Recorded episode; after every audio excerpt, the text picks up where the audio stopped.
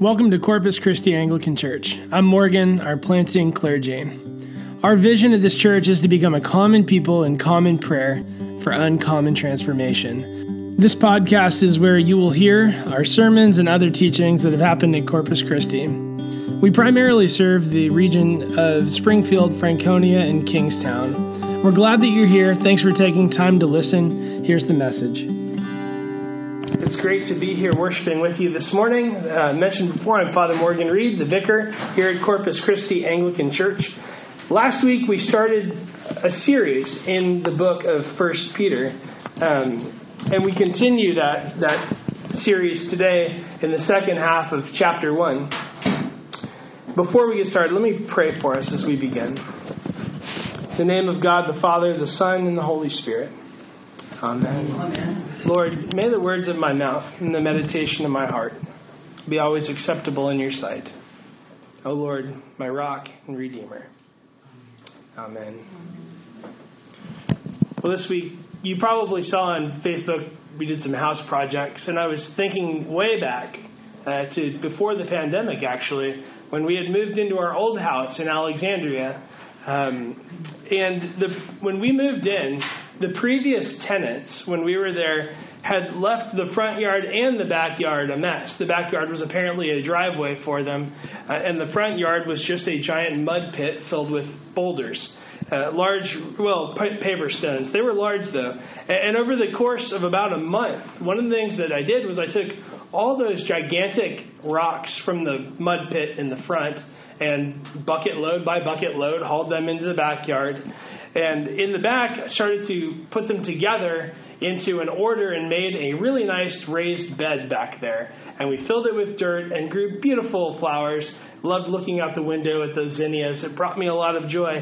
The other thing that we did is we didn't want the back just to be used for a driveway, and so that was that. We didn't want the front uh, to just be a mud pit. So I took all the leftover bricks that the old uh, tenants had left, and I took those bucket by bucket and brought them to the front yard.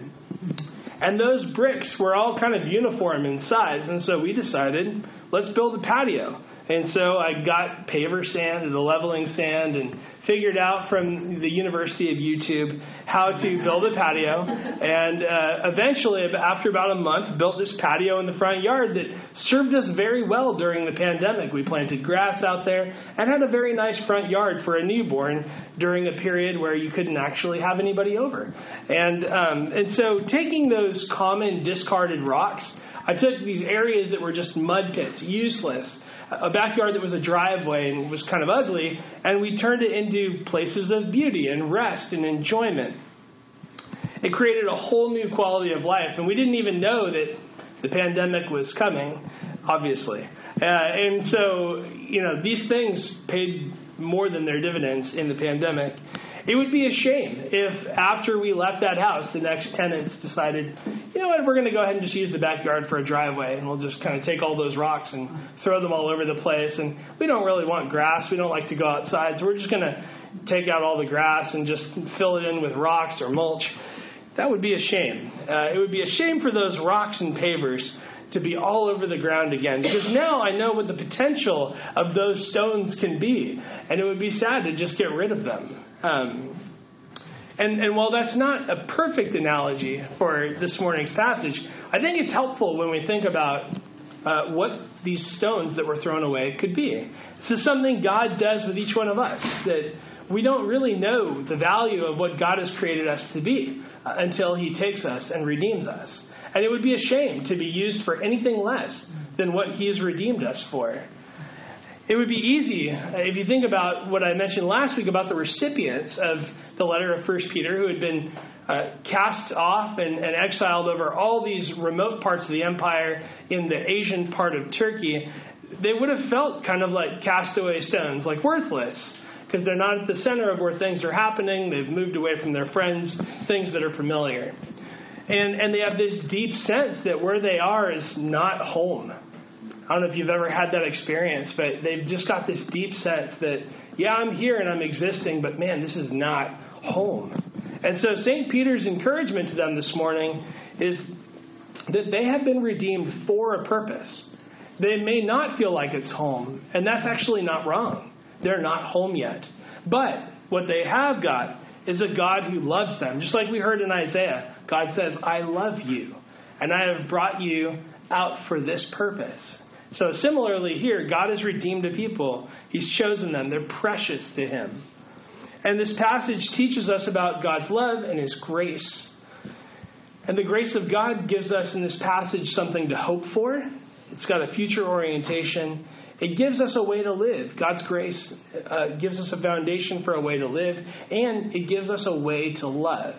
It gives us something to hope for, a way to live, and a way to love. And so, first, I want to look at the way that grace gives us something to hope for. When you read verse 13, what the writer says is, Therefore, preparing your minds for action and being sober minded, set your hope fully on the grace that will be brought to you at the revelation of Jesus Christ.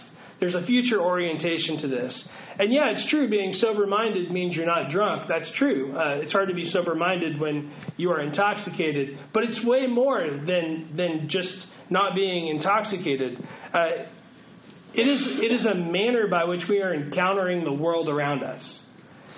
And I don't know if you've ever had this experience where you're driving somewhere really familiar, and maybe it's not that far away, but you kind of, you get to the location that you're at, and you kind of go, I don't actually remember driving here.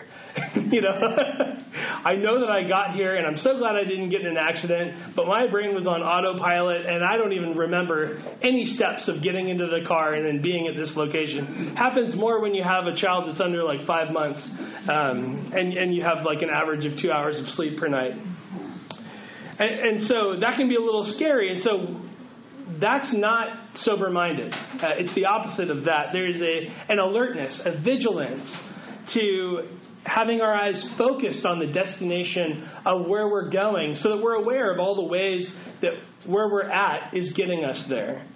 Our daily circumstances then remind us that, yeah, we're not home yet, but the things that we're encountering every day are part of the journey of getting to the destination. So there's an awareness that the future grace that's coming is actually somewhere present in our current circumstances that we're going through.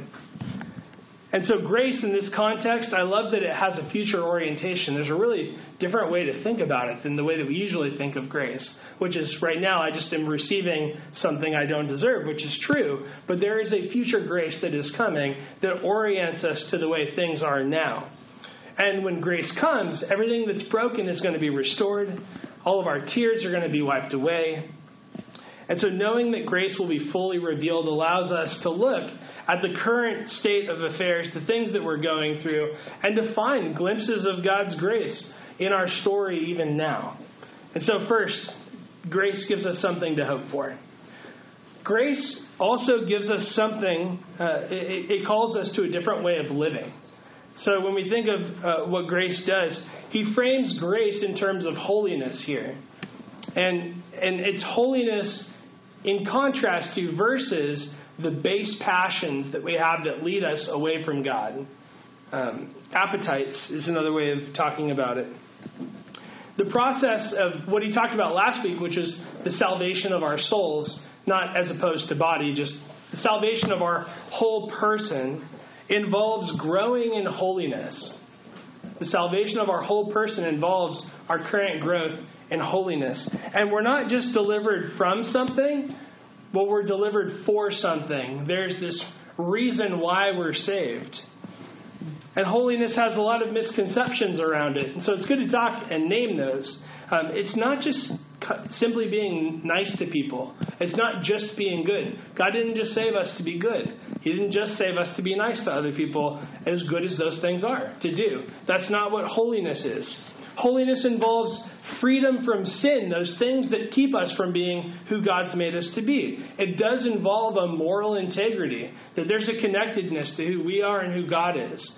That's holiness. So as we come to know God's heart for things and God's character, remember that He reveals Himself as righteous, He reveals Himself as merciful and loving, and He reveals Himself as holy. And those things are all intertwined. And so we grow in holiness when we grow in the ability to express the will and the nature of God. Those things that, that we reflect God in, uh, His will and His nature, that is growth in holiness, insofar as we are growing in expressing who God is. And, and I was thinking about a helpful analogy to kind of bring this down to earth a little bit, because uh, that can feel really ethereal. And I was thinking this week about parenting, because that is where I live most of my life. Um, and there, there are a few times, it doesn't happen often. Uh, one of the things we did early on is Ash and I decided that we would we would never comment on Cole's character, you know, whether he is good or bad, um, but that we'd focus on the things that he does rather than who he is. And so it's really rare that he says this, but there's sometimes where he says he's done something bad and he goes, "I was bad," right? He said, "I was bad," um, and he's not bad. That's an absolute lie, right? And so in those moments, those are moments where I get get down to his level and I look into his eyes and I say, you know what, you you did do a bad thing, but you are not bad. Um, you're my son, and I love you. Just like this Isaiah passage that we read today, where God says to them, I love you. Like that makes a difference for who they are and what they're rooted in. So I tell my son, You are precious to me. You are loved. That's who you are. You're not bad. That, that would be a lie. And I never want him to internalize the script that he's bad because it's just not true. So I feel like sometimes my, my parenting job, maybe it's true all the time, my parenting job is to help him understand and tease out what it means to be made in God's image. And, and there are moral implications. So I'll remind him that in our house, we don't do certain things. Like, you can be angry, but you don't hit or say an unkind word when you're angry, right? These are something that it's okay to be angry, it's okay to feel deeply, but when you do, don't do these things. Uh, and there are certain things that we do, like, hey, you know what? You need to make sure you give mommy a kiss before she goes to work, and we pray before meals because we thank Jesus in this household. Uh, it's things that aren't intuitive that he has to learn. And, and we do this because by pushing on the things that he does, we want his heart to reflect God's heart. We do the things, we explain the things. And by doing that, we're giving him the right scripts about who he is so that he doesn't grow up internalizing the wrong scripts. We, we were teaching him now that Jesus loves him, that, that he can help him when he gets angry, that he can take that anger away. And I want him to internalize that he is loved, he is cared for, um, and that he, and my hope is that he knows God's heart by being a part of the household that he's in. And so we had this really sweet moment last Sunday when we were cleaning things up in the church and he was kind of holding the bottom of the Paschal candle over here. And I said, Hey, do you know what that's called? And he says, It's the Jesus Loves Me candle. so this is no longer the Paschal candle. This is now the Jesus Loves Me candle. and I was I was so delighted in that moment because yeah, like I want all of us to look at that and go, Jesus loves me. That's the Jesus loves me candle. That's why that's there. Um, and, and Ashley and I have been trying to remind him over and over again in, in really good times and in really hard times through our, our, our songs that we sing together, through the things that we say with him, through the actions that we do, that Jesus loves him, right? And, and so my prayer is that that little statement that he said is, is in some seminal way the reality of the scripts that he's internalizing about the world around him. Yes, Jesus loves me. The Bible tells me so. We sing that. Like, I want all of us to just deeply feel that. And so, all these things, in some ways, are all, all the things that you see up front are set up as these reminders of God's love for us. And so, we need to internalize the right narratives um, in order to grow in expressing God's will and His character. Are we making space to reflect on the right narratives about how much God loves us, who He's made us to be, where do we find His grace? Because He saved us for a purpose, and we are beloved. And so, we sometimes sin, right? There is sin after we're baptized, unfortunately. Um, but you know what? The good news is, is that your sin is not who you are. Your sin is not who you are. It was not inevitable that you did that thing because you are hopelessly flawed. We shouldn't return to the things that are part of our old scripts because we were redeemed. We were redeemed for a purpose, and we have so much uh, of a greater reason for being. So when we fall into sin, we shouldn't come to the Lord and say, you know what, Lord, I am bad. I am just fatally flawed. There's no hope uh, for me. I'm, why have you made me like this? Kind of on its extreme end, right? And so instead, what we want to do is internalize the fact that God loves us, that He's done everything to bring us to Himself, that He wants to make us like Him in, in His character and in His will. And so when we do uh, come short of that, we can come and say, you know, Lord, I've, I've done or I've thought something this week that is really short of your character. I've really, I've really messed it up. Um, and what I need is healing because in Jesus, there is grace and there is reconciliation um, that meets us when we confess our sins to Him. So we are not our sin. And the good news in Christ is that we don't have to be bound by it anymore. There is real freedom.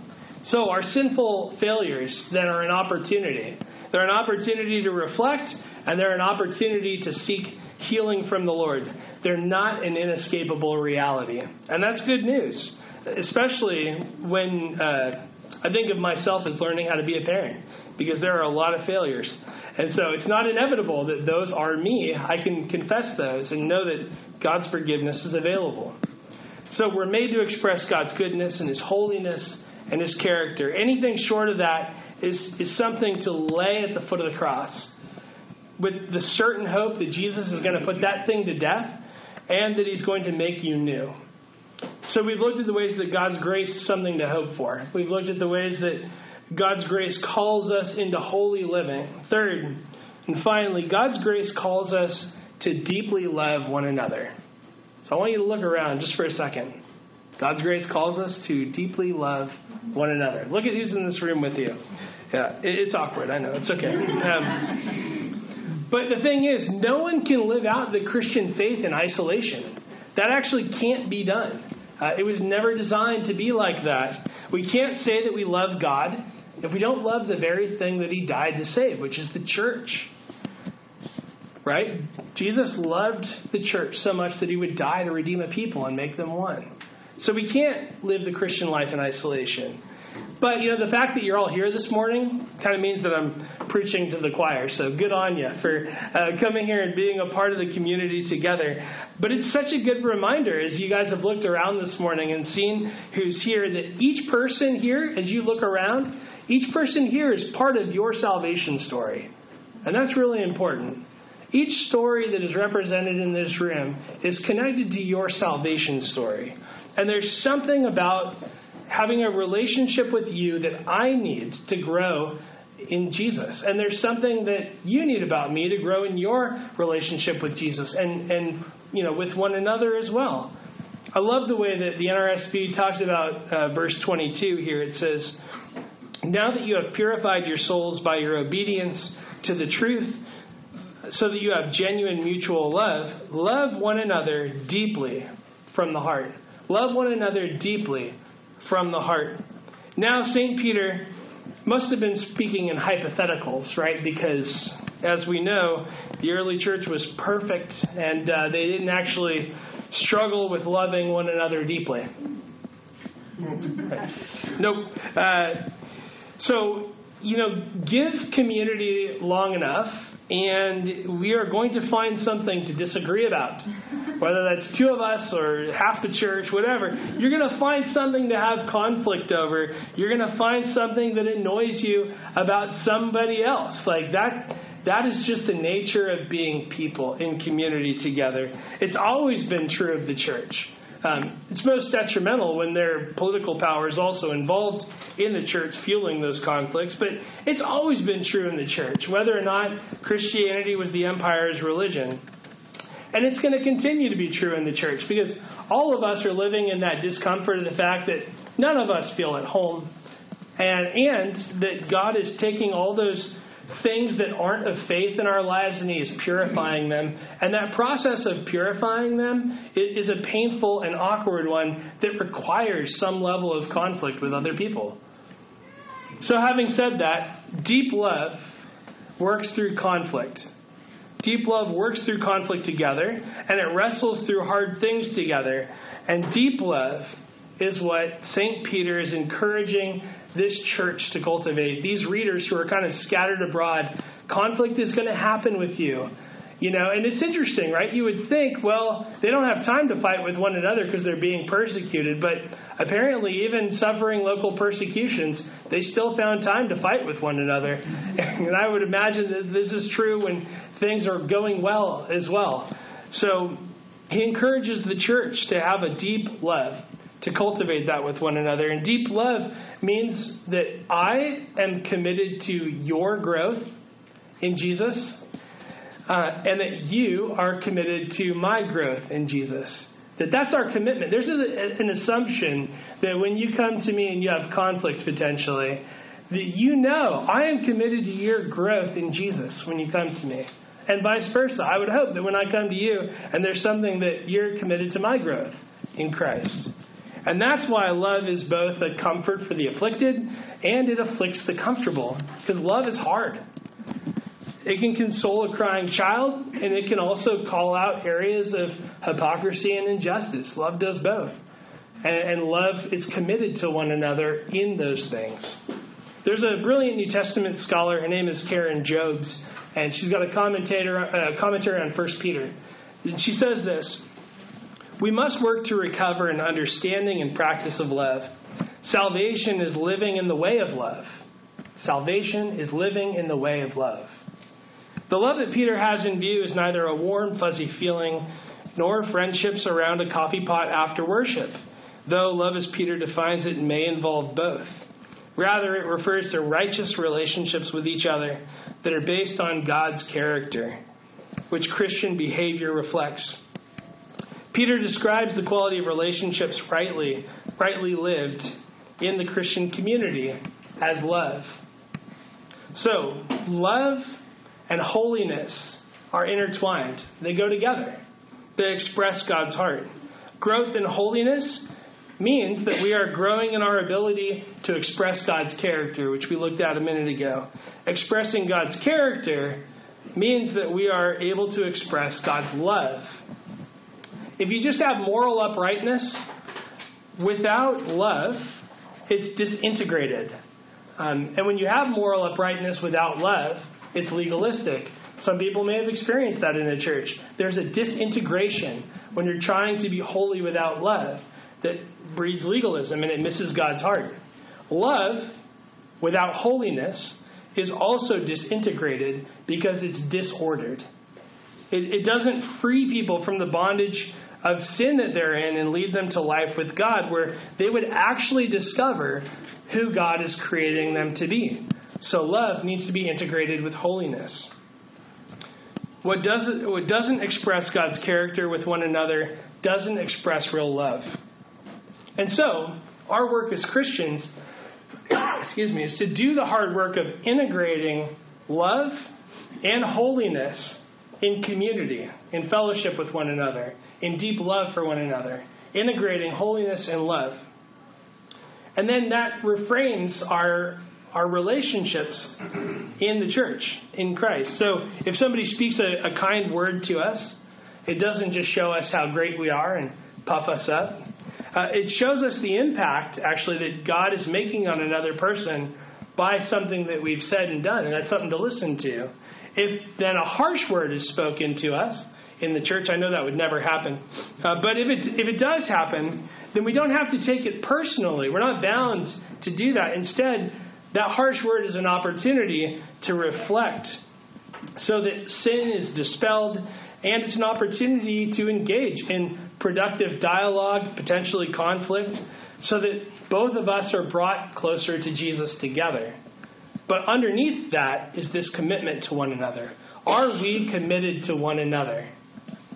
When somebody acts in sin towards me, I can give God all of my frustrations about that. I can lament and I can move towards compassion for them because I'm going to refuse to hold on to anger too tightly. Anger is useful, but not for too long, right? So note that that doesn't mean I necessarily entrust things to them. Someone earns trustworthiness. That's different than giving them forgiveness. But I'm refusing to hold on to anger. So when I offend somebody, my hope is that they would extend forgiveness to me or the opportunity uh, to share when I confess my error so that we both learn about God's character together. A community, then, what we want in a community is a community that together we are submitted to the lordship of Jesus, and we are deeply committed to loving one another, wanting the best for one another. And we grow in expressing love for one another when we learn and, and grow in integrating God's holiness and His love because we want to see who so and so can become in Jesus. Like, I want to see what Libby will become in Jesus. I want to see what Jody will become in Jesus and William. And so I'm committed to you in that. And we want a community that, under the lordship of Jesus, is committed to seeing that in one another. And undergirding everything, then, for the follower of Jesus is grace. It's something that we look forward to. It's, it's something that shapes the way that we live in our holiness and integrity. And it's the foundation for love for one another. And so let's become alert. Let's not go on autopilot, but being alert to the ways that grace is leading us fashioning us and the way that it's fashioning other people so that we can grow in holiness and love for God together as a community.